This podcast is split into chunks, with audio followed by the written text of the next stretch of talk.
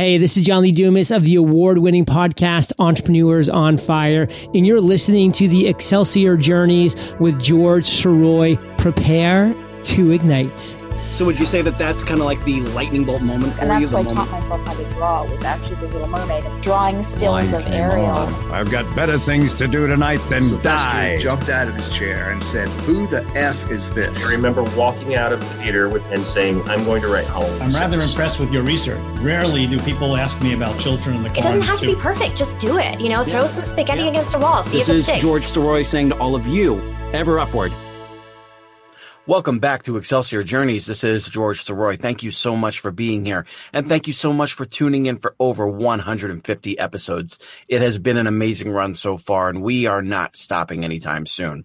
And one of the things that I really love is seeing a guest who has been on the show already and just absolutely killing it in uh, in their chosen field and especially since I'm an author myself not only seeing seeing an author just increasing their success but also sharing a lot of their secrets of their success especially when it comes to my own Achilles heel which is marketing. The one thing that I am personally not very good at something I will definitely say that is, is something that I always have issues with is marketing myself. I can do just fine talking about other people. You see that every week on this show as I have whatever guest I have here. But, uh, but when it comes to talking about myself and different things that I've done, I have issues even just kind of jotting down a list of things I've already accomplished in my own journal that no one else gets to read or anything. It's just my own personal journal, just saying like,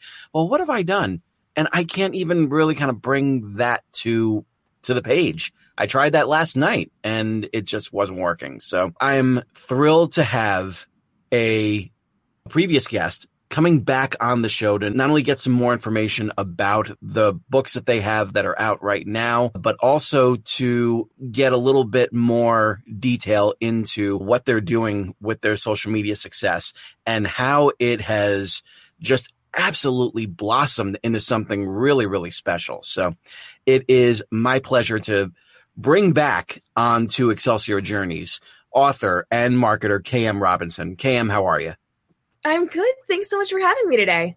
And thank you so much for coming back. It's just been an absolute joy seeing all of you on all of your platforms. You've always been someone who is just constantly not only creating an amazing amount of work, but then coming up with these very interesting and clever and creative means of getting the word about that new work out there. And it's something that I would say I'm envious of. But at the same time, I know that uh, in a lot of cases, it's uh, what you're doing. I don't want to say it's easy because to me, it's definitely not because it's that element that I just myself am still trying to, to get for myself. But when, uh, but the way you are able to get your word out there, it makes it seem so easy.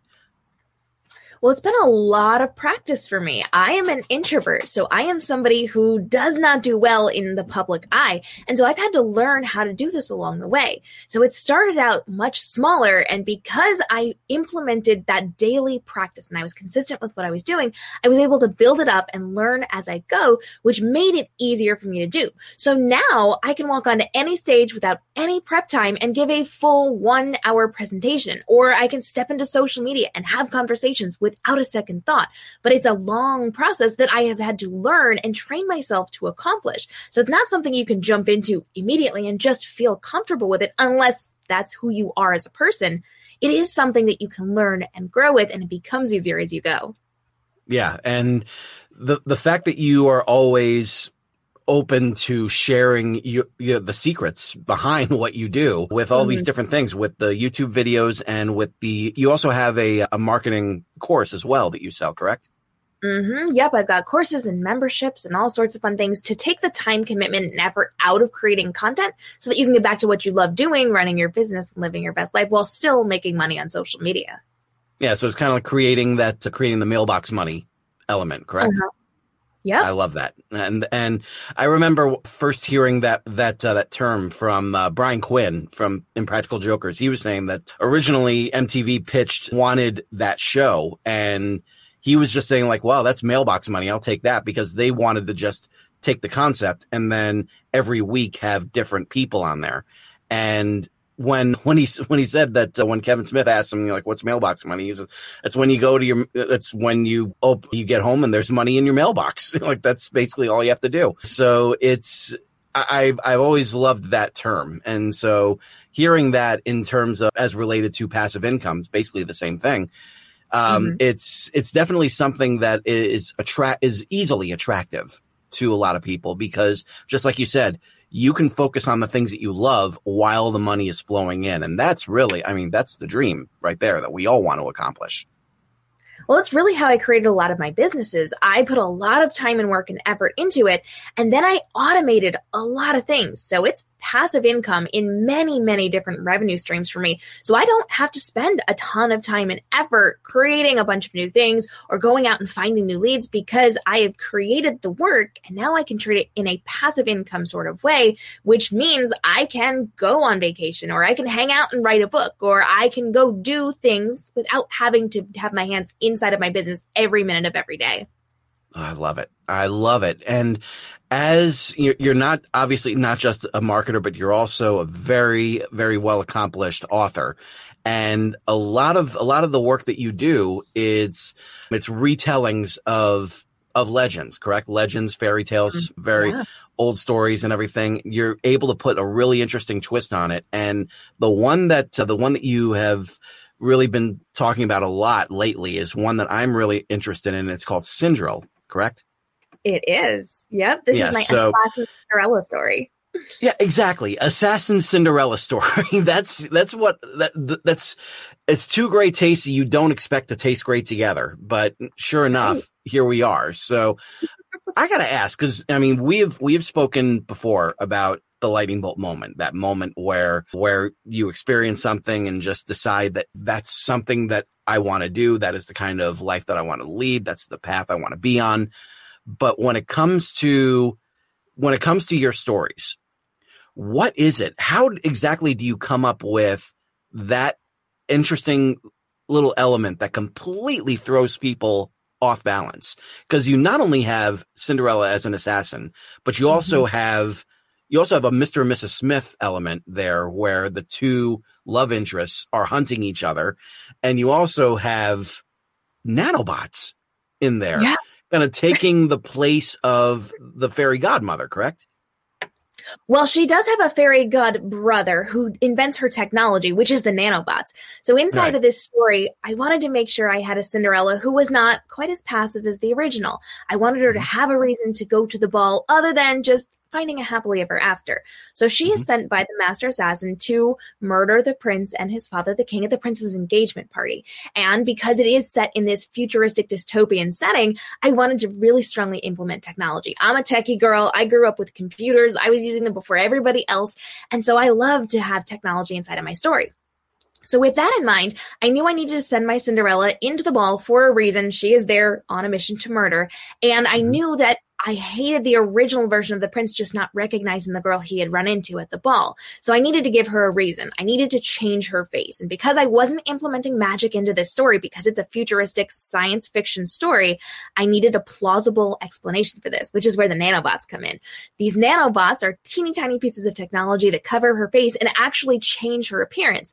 So as she is now running away from the prince to escape after the failed assassination attempt, these nanobots go flying off of her face, revealing not her face, but that something was going on. So the next day, when the prince sees her in her real face, he doesn't recognize her. Now, the nanobots, thankfully, are still around, but now she has the opportunity to complete her mission without him knowing who she is. Oh, that's cool. That is so cool. And so, how exactly? I am I'm just thrilled with with the way that you're able to come up with these stories. Now, what was it is it just like just wanting to do these sort of stories in like a as, as like science fiction or something or is there just like an extra where where does the what if come in to all of this? What if this happened? What if Cinderella was an assassin? And I mean, the, the sort of what ifs that you come up with are so far away from what people would think. But then all of a sudden, it's just Mm-hmm. like, yeah, what if they they would do that? And then all of a sudden, they're interested and they start and they start getting invested. Um, Mhm. Where where does that come from? Where does that ability to to just think big like that come from? When I was a little girl in elementary school, we read a book about the three little pigs and the big bad wolf, and it Mhm. reversed it so that the big bad wolf was not the villain, but he was actually the victim, and the three little pigs were just these awful little creatures who were very, I remember little. that story. That's a fun one. Yeah. I loved it. It was the first time I had ever seen anything flipped on its head like that. And we all Mhm. grew up with the story of the big bad wolf and the three little pigs. We knew what we knew until we read that book and realized we didn't know it. So that was Mhm. always a motive within what I liked to do with my storytelling. So when I grew up and decided, yes, I am going to become an author, I'm going to do this, one of the first stories I had written was a Goldilocks retelling where she was a spy sent to destroy the bear. She was there on a mission. And I always wanted to give my characters another motive to be in the location that they were in. So Cinderella is an assassin. She's going there for a reason. Goldilocks is a spy. She is being sent to the bear family for a reason. And so I'm always looking for a different way to put my main character in the situation to make them less passive inside of their story and more active in what they're doing. So when that falls into place, I know I am taking a story I'm going to twist it on its head. I'm going to make you understand that you never actually knew that story or those characters and give them a more logical reason for being there. Because why would Goldilocks be hanging out in somebody's house and then run away when they show up? Why would Right. Cinderella be off at a ball? Why would Little Red Riding Hood be part of a circus? And we kind of break down these things and switch how they're going to be looking. With that in mind, I'm then looking for different settings. I'm looking for different character traits. I'm looking to make them really the main character of their own story. And I love putting them mostly in dystopian futuristic settings, but I've also got fantasy settings. I've got steampunk settings. I've got cyberpunk settings, but I'm a big fan of reading that sci-fi. So I then look mm-hmm. to put them in a futuristic space. I look to put them in a technology space. I look to put them in something that could eventually happen 700, 1000, 2000 years from now to see what could come of it. And I won't do a retelling unless I have a major twist to it. So by the time I got around to Cinderella, I was adamant I was not going to touch this story unless I had a massive twist that I had never seen anybody else do before. And when I finally got around to saying, yes, I'm going to do a Cinderella story, I had to come up with a reason for her to be at the ball. And the darkest, dangerous thing I could think of was her being an assassin and now being chased by the prince himself. That's great. That is so cool. Now, with everything that you've done, because you've done how many books so far, and where and Over what number would is Syndrel in all of this? I have done over two dozen books. Cinderella was somewhere in the middle. I don't know the exact number. Gotcha. Gotcha. Now, with all of these in mind, because you have this really great niche with taking all these well-known stories and then retelling them in a way that makes them makes them new. Is that something that uh, that you feel has really kind of contributed to your success? The fact that you're able to take something familiar, so that way they're kind of it's a little bit more inviting to the reader, and then all of a sudden give them something unexpected at the same time. When people see something they recognize, they're more drawn to it because they know, they understand, they can trust. So when I walk in and I say, oh, it's Goldilocks as a spy sent to destroy the bears, or oh, it's Cinderella as an assassin, they are strongly pulled toward that. Now, I don't just write retellings, I've got other things as well, but the ones that have people coming to me the most are the retellings because it's Mhm. something that they understand with that dramatic twist. If you can give them something new and exciting, already connected to something they know, that's going to draw them in.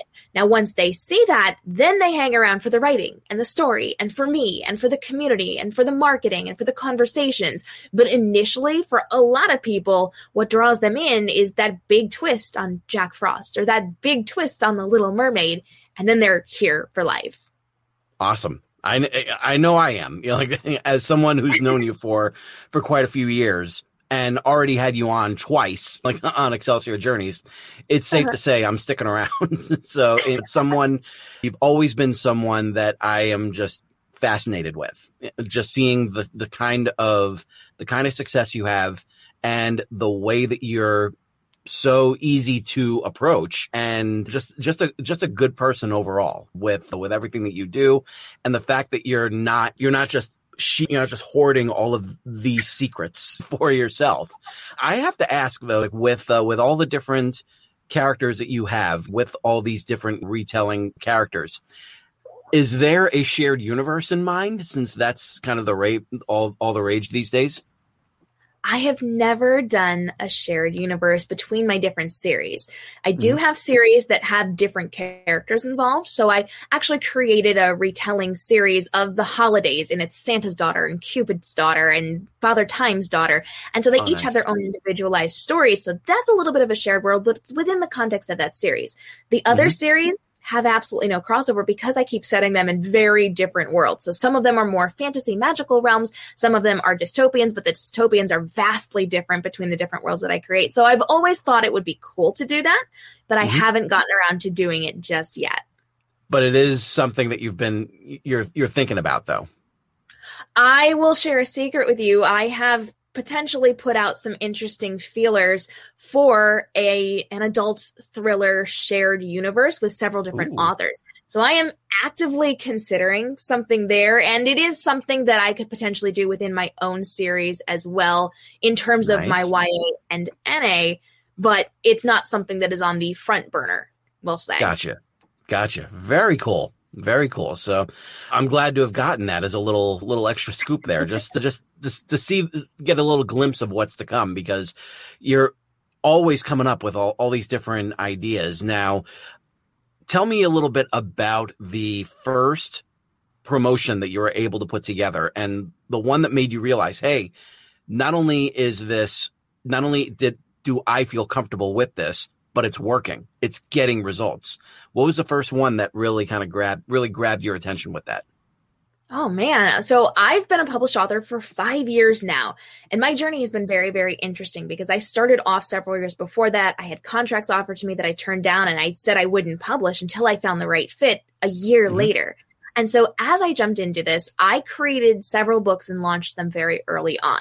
And what I learned was that the more you have out there, the better you're going to do. So at that Mhm. point, I started heavily marketing my Goldilocks retelling and my dystopian. They came out just a couple of weeks apart. And as I was marketing them, I was able to get on Instagram. I did a bunch of live streams. I had the ability to interact with people in real time, which really got a lot of people's attention. So being very public, being on YouTube and creating those videos and then creating Instagram lives and YouTube lives were really what drew my audience to me because I was so vocal as an author and as a presence inside of the book community. Now, Mhm. as that started to grow, I then had access to really cool things like getting a BookBub feature. And from there, I got a lot of attention. Now, eventually, that grew into more and more social media. And the thing that I would credit as blowing me up very quickly was when I eventually got onto TikTok about two years ago. And Mhm. with that, I did pretty well. I was able to talk about my books. I was able to create interesting videos, but I really found my stride with parody content, which you wouldn't think I'm a very funny person, but when I can script things, I can be very funny. And so I created these parody content pieces all about an author talking to a reader and a reader talking to a reader. And they were just funny, sassy little things about the book world and about specific books. And those skyrocketed me to 27,000 followers over on TikTok. So in a current setting, I would say video content and relatable conversational video content is definitely going to be what works best. But even back at the beginning of my career, it went back to that video content. The live streams, the talk shows that we did, being there and present and interacting with people in real time made all the difference. That's great. And so so that's that leads into something that I was going to ask, but at the same time, it's mainly just now kind of confirmation. You would suggest for anyone who is wanting to get their foot in the door, wanting to get themselves out there kind of get a name for themselves. Sounds like TikTok is the ideal platform to at least start with, correct? TikTok is made for engagement and community building and conversation. If you want to get Mm-hmm. seen and get seen fast, get yourself on TikTok and create as much content as humanly possible. If you can do three a week, great. If you can do one a day, great. If you can do 10 a day, fantastic. The more you get out there, the more you're going to get seen. And this is really, really helpful because their algorithm kicks out older content. So even though you're creating new content, it's still going to take your valuable old content and kick it out a year, two years, three years later if it's still performing well with your audience. I have things that have been posted for over two years that I still get daily hits on inside of my TikTok and draw people to my platform to follow me and then to my other social platforms. But I also feel that YouTube is incredibly important because it's owned by Google. When people Mhm. search for things, if you are doing SEO friendly keywords and SEO friendly titles, you are going to get seen. So I strongly suggest that you are both on TikTok and on YouTube creating valuable content because both of those platforms are going to significantly raise your awareness and bring in your community. Now, for now, speaking of which, like, is obviously you have to cater your material to to feed to work on that specific platform. A lot of people right now are doing are doing video that's that's shot vertically. So that way it can get onto TikTok, it can get onto Instagram, it can get onto now Facebook stories is going on. And I think Twitter is is doing its own its own variation as well. And then you also have LinkedIn. So when you're creating content for YouTube, is it best to just keep the phone vertical? Should you make it horizontal in order to cater to the YouTube screen? What are your thoughts on that? Okay, so with this, this is a conversation I love having because we are seeing that dramatic shift toward vertical based content. And YouTube has implemented YouTube Shorts. So you can be taking similar or the same content that you are putting on TikTok and other vertical based platforms and put them on YouTube under 60 seconds long. It's incredibly valuable, but it does not count toward your monetization to rank for monetization. Once you are Mhm. monetized, then you can get it if people are watching it from the desktop version or from your page rather than through scrolling through shorts. Now, with that in mind, we are seeing that shift toward that vertical content. So you Mhm. have to be smart about this. Right now, there's still a horizontal based platform for longer form content. Does Mhm. that mean you should only be using horizontal or should you be doing vertical? If you watch my platform, you're going to see I'm doing a mix of both because we're seeing more and more people access everything on the internet, but Yeah. also specifically YouTube from their phones. And so when you find a vertical video on YouTube, it plays in the vertical format. It truncates it just a tiny bit, but it's still mm-hmm. playing in that vertical format. Now, if it's a horizontal thing, you can see it in a small form if you hold your phone upright, but if you turn it sideways, it will adjust to that horizontal format. So Mhm. if you watch my platform, I am doing both because I am strongly predicting we're going to see more of a shift toward that vertical based content. Will that happen this year? Probably not. Is it going to happen in the next couple of years? Yes, it is. So I'm preparing my content for the future. I am not saying you should exclusively do vertical based content on YouTube because that's not the vibe yet, Mhm. but it will be. And That's so awesome. if you can be doing some of your higher end content horizontally, I feel like Mhm. that's what you should be doing right now. But some of your more relational content, more vlog based things, more day in the life things, I'm going vertical on a lot of that. Or if I have shot something vertical, I'll put it on YouTube. If I am shooting myself as I am having conversations with people while I'm on a live stream, I'll put that live stream in vertical format on YouTube. So I think a good, healthy mix of both is really important. But if you have something that's going to be high end or bring in a lot of views for you, and you have the ability to choose one or the other, right now I would stay with horizontal just because that's our view of the world. When we look through our eyes, we're seeing this horizontal view. We're not seeing in vertical. Mhm. So right now, that's still going to be more relational for people. But in the future, we're going to start to see that shift more and more. So work your way toward it. Have both, but anything that's Mhm. super valuable that you want Googled a lot, I would go horizontal for now. Gotcha. And that is something that I've I will definitely take to heart because just looking at at the different content that I have for this show, I do have some videos that are available to me, but at the same time, it's a lot of the stuff that's that's up there it's just the audio of the show with a static photo and i feel like i'm not doing myself many any any real favors to really kind of take advantage of YouTube as a platform. As someone who has a show and is also an author, what do you what do you recommend like as the as the best ways for me to kind of grab people's attention? I mean, just should I just blow the dust off of my TikTok and and just start creating like a lot of a lot of different content, maybe like once a day? Do you feel like that's the that's the the best tactic? Should I get my YouTube up and running because I have several videos on there, but I know there's so much more that can be done with the platforms that I have at my disposal. So TikTok is going to be really, really good for awareness. It's going to be really Mm-hmm. good for getting people to pay attention. And I would definitely be creating as much content on there as possible. I teach that you should not be spending more than five minutes start to finish on any one piece of content for 90% of the content you're making.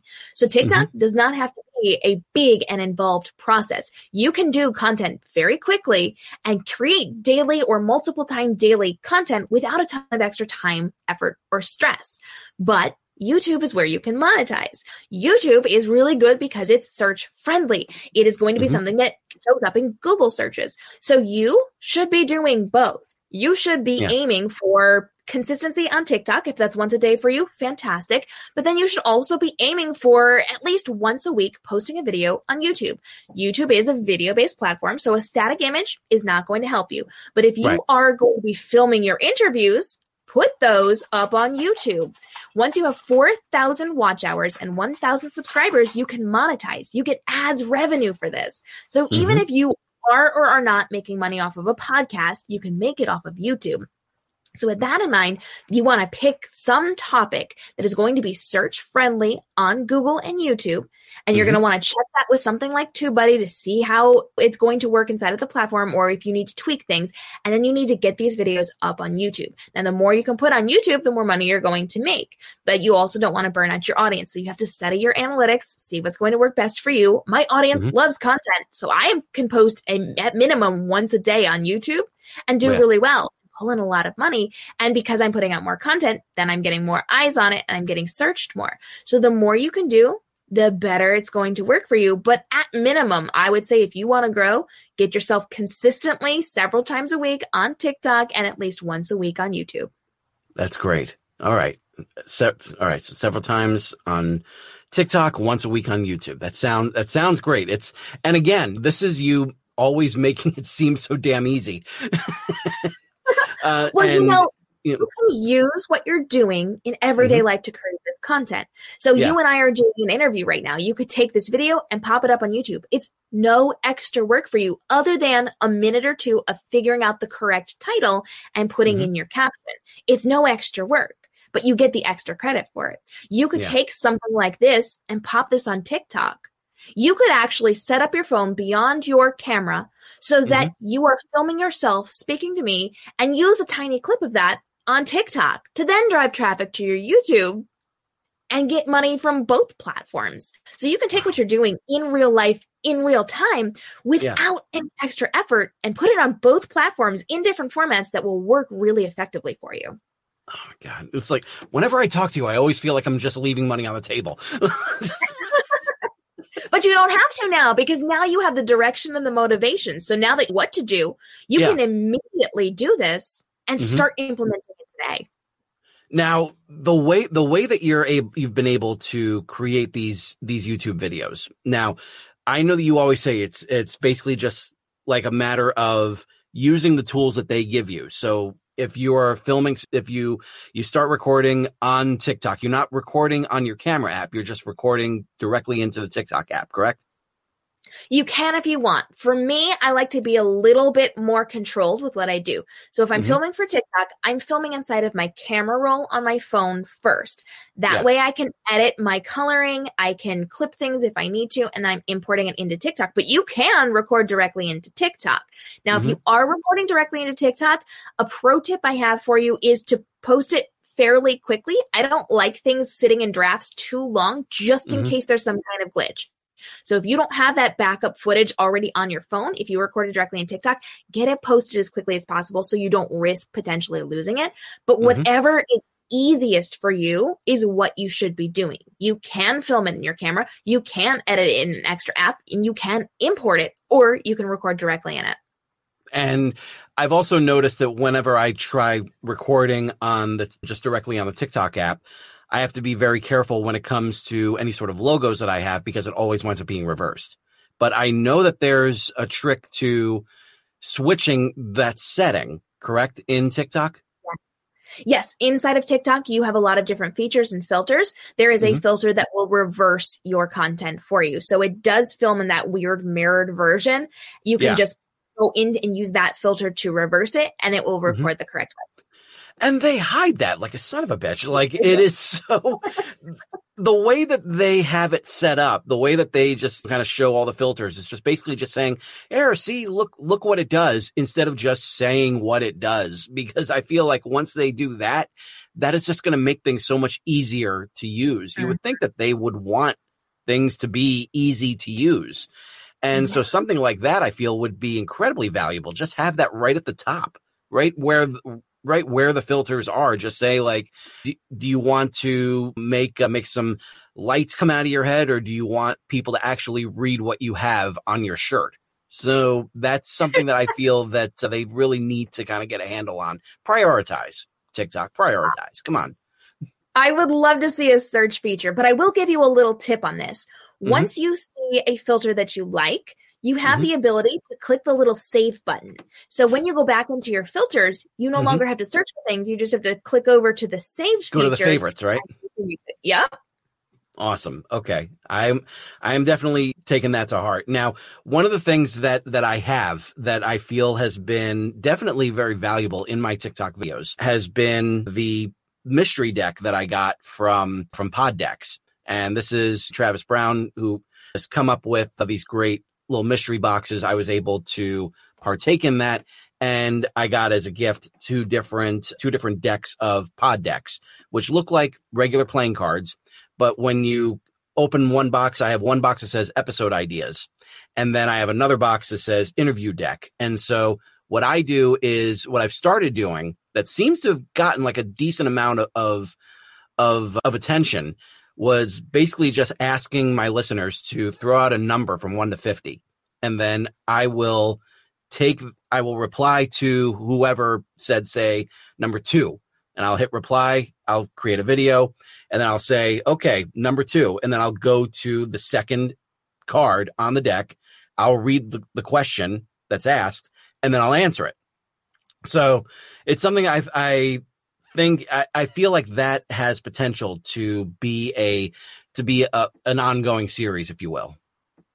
Yeah, absolutely. Anything that can engage your audience is going to be very valuable for you to do. And if you can create a series within mm-hmm. this, Yeah. that's going to keep people coming back because it's something they recognize and they understand and then they want to participate in. So the more you can kind of train them on how to interact with you, the better they're going to do in interacting with you. Now, do you recommend the the option to go for a three minute video, or do you want do you think it's best to just stick it with sixty seconds? TikTok allows you to post up to 10 minutes of video at this point, And right now, they're actively pushing longer videos because they're trying to compete with mm-hmm. YouTube. However, we have to keep in mind we are now in a very fast paced society. Our average attention span is seven seconds. If someone sees your video and stops to look at your video, they will watch it for seven seconds. At that seven second mark, they're going to decide is this valuable enough for me or am I slightly bored and I want to move on to something easier because it's so easy to consume content on TikTok because all you mm-hmm. have to do is scroll and find something new and interesting. So you get seven seconds to really hook them in. And if you can do it, excellent. And if you can't, that's okay. You got a little bit of view time and they're going to move on. The shorter you can keep your message, the better. So if you have something that's long, that's fine, but you better pack it with value because you're going to lose them if you are not speaking quickly and succinctly and making valuable points and helping them to move forward in their life or their business with action steps. If you are on the shorter side, you're going to have a higher watch time. So the Mhm. shorter you can make it, the better. If you can say something in 30 seconds and you take 40 seconds, that's not good. But Yeah. if you could say something in 30 seconds and you get it down to 15 seconds, now you are in complete control of this conversation. The Nice. shorter you can say it, the better. So I recommend keeping it as tightly connected as possible and getting out of the way so that they keep coming back for more. But if you have something longer to say, do not mess up by creating an opportunity for them to leave. Those quiet times, the breaths of air, you want to make sure that you're cropping this in very, very closely so that they don't have a chance to scroll away and risk missing some of that really valuable information. So the best course of action for me as someone who wants to utilize the, these interview deck questions, don't don't start off and say, "Okay, here's the question," and just just go right into the question. Go right into the question, and then, but then at the same time, don't read the question for the first time on camera. Read Correct. it first, Know what so that way I have my answer first. already set to go. Right?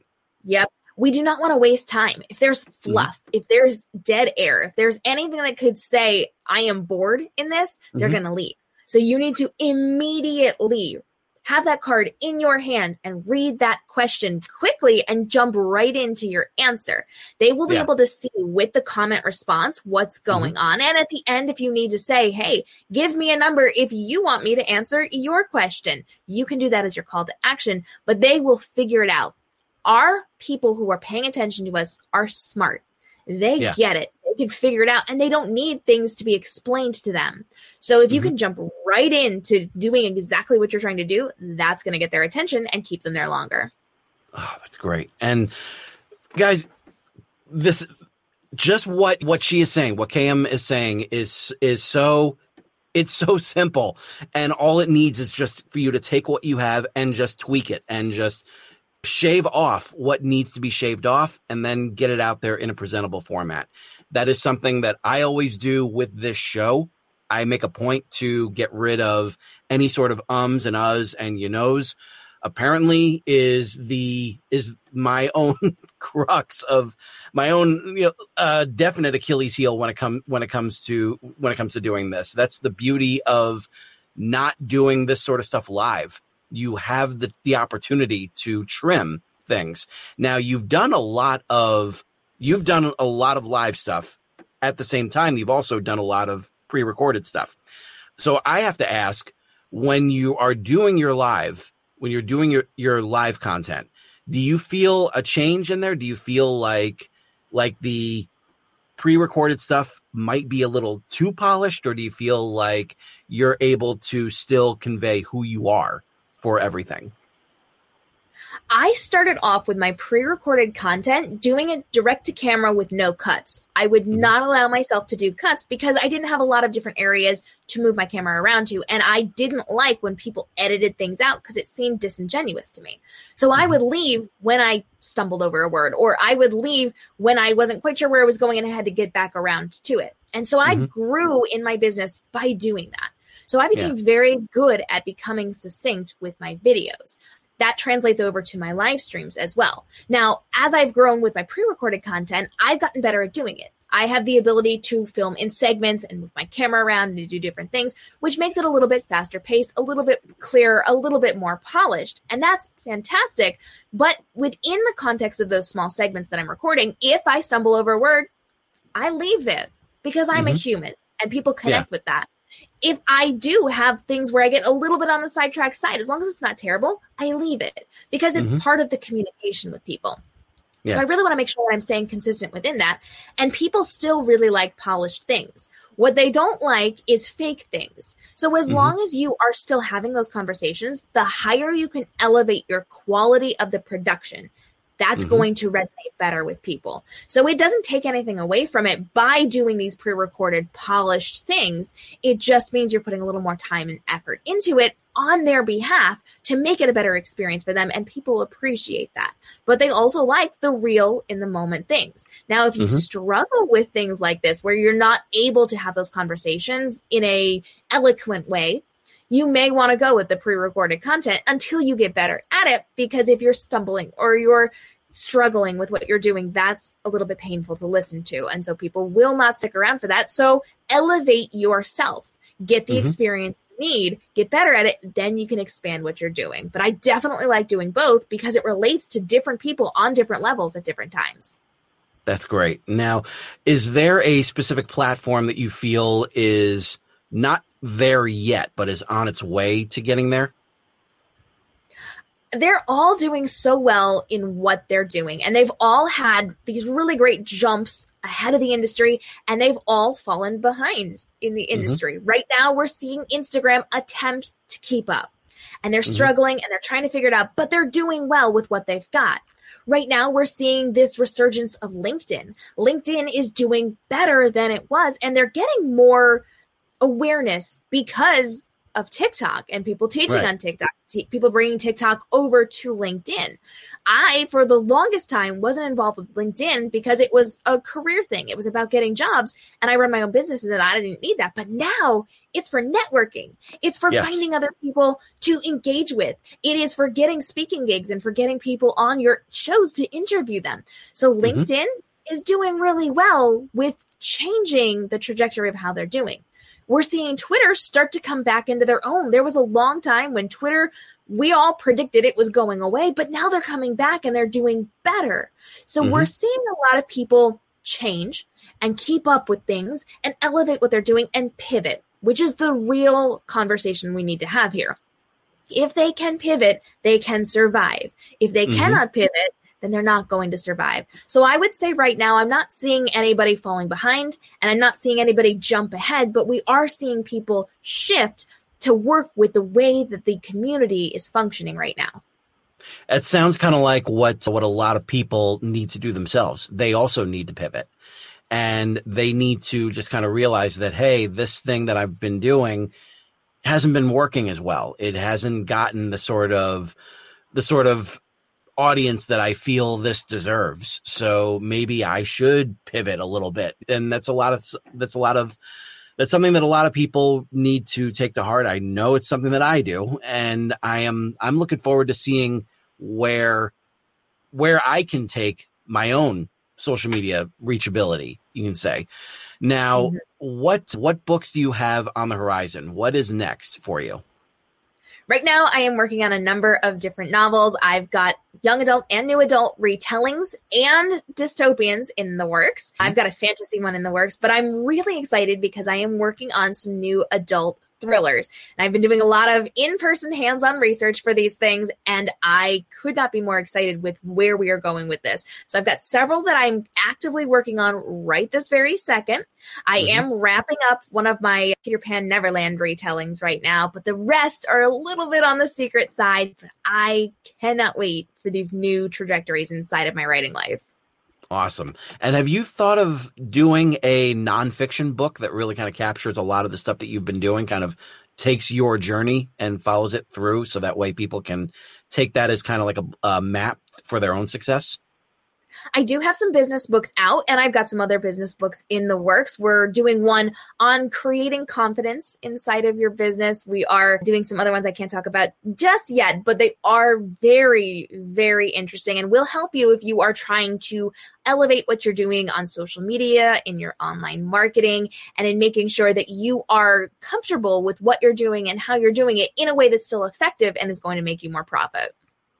And what would you say is the the first step that you would give someone just saying that that that uh, if you just do one, this one thing your own little seed that you want to plant in their heads if you do this and you stick with it then so much can happen. What would you say is that one thing that you can say?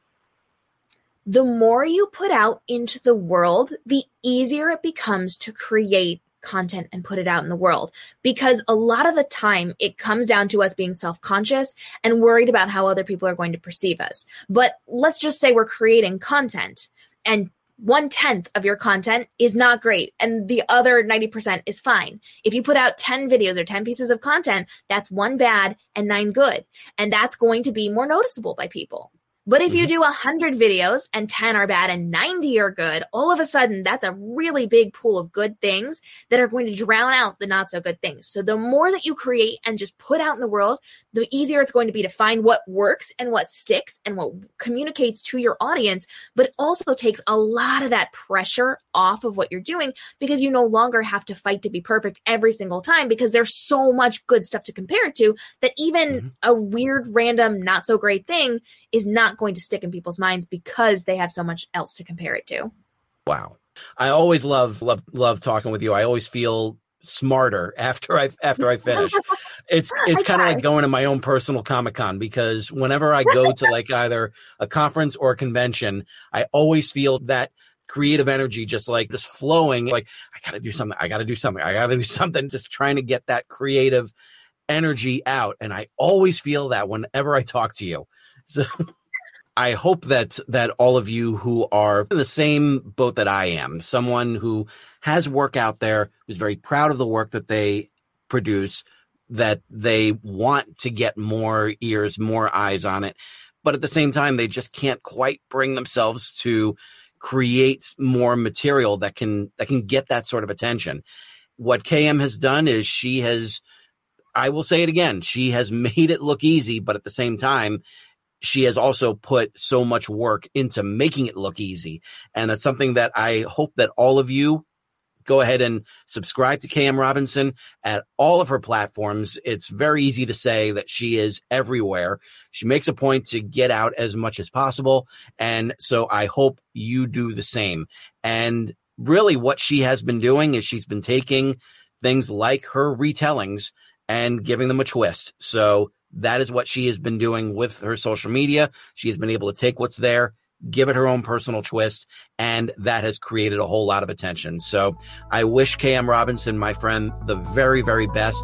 And I wish her nothing but continued success. And I wish success for all of you as well. So for KM Robinson, this is George Sirois saying to all of you, ever upward. And I will see you next week.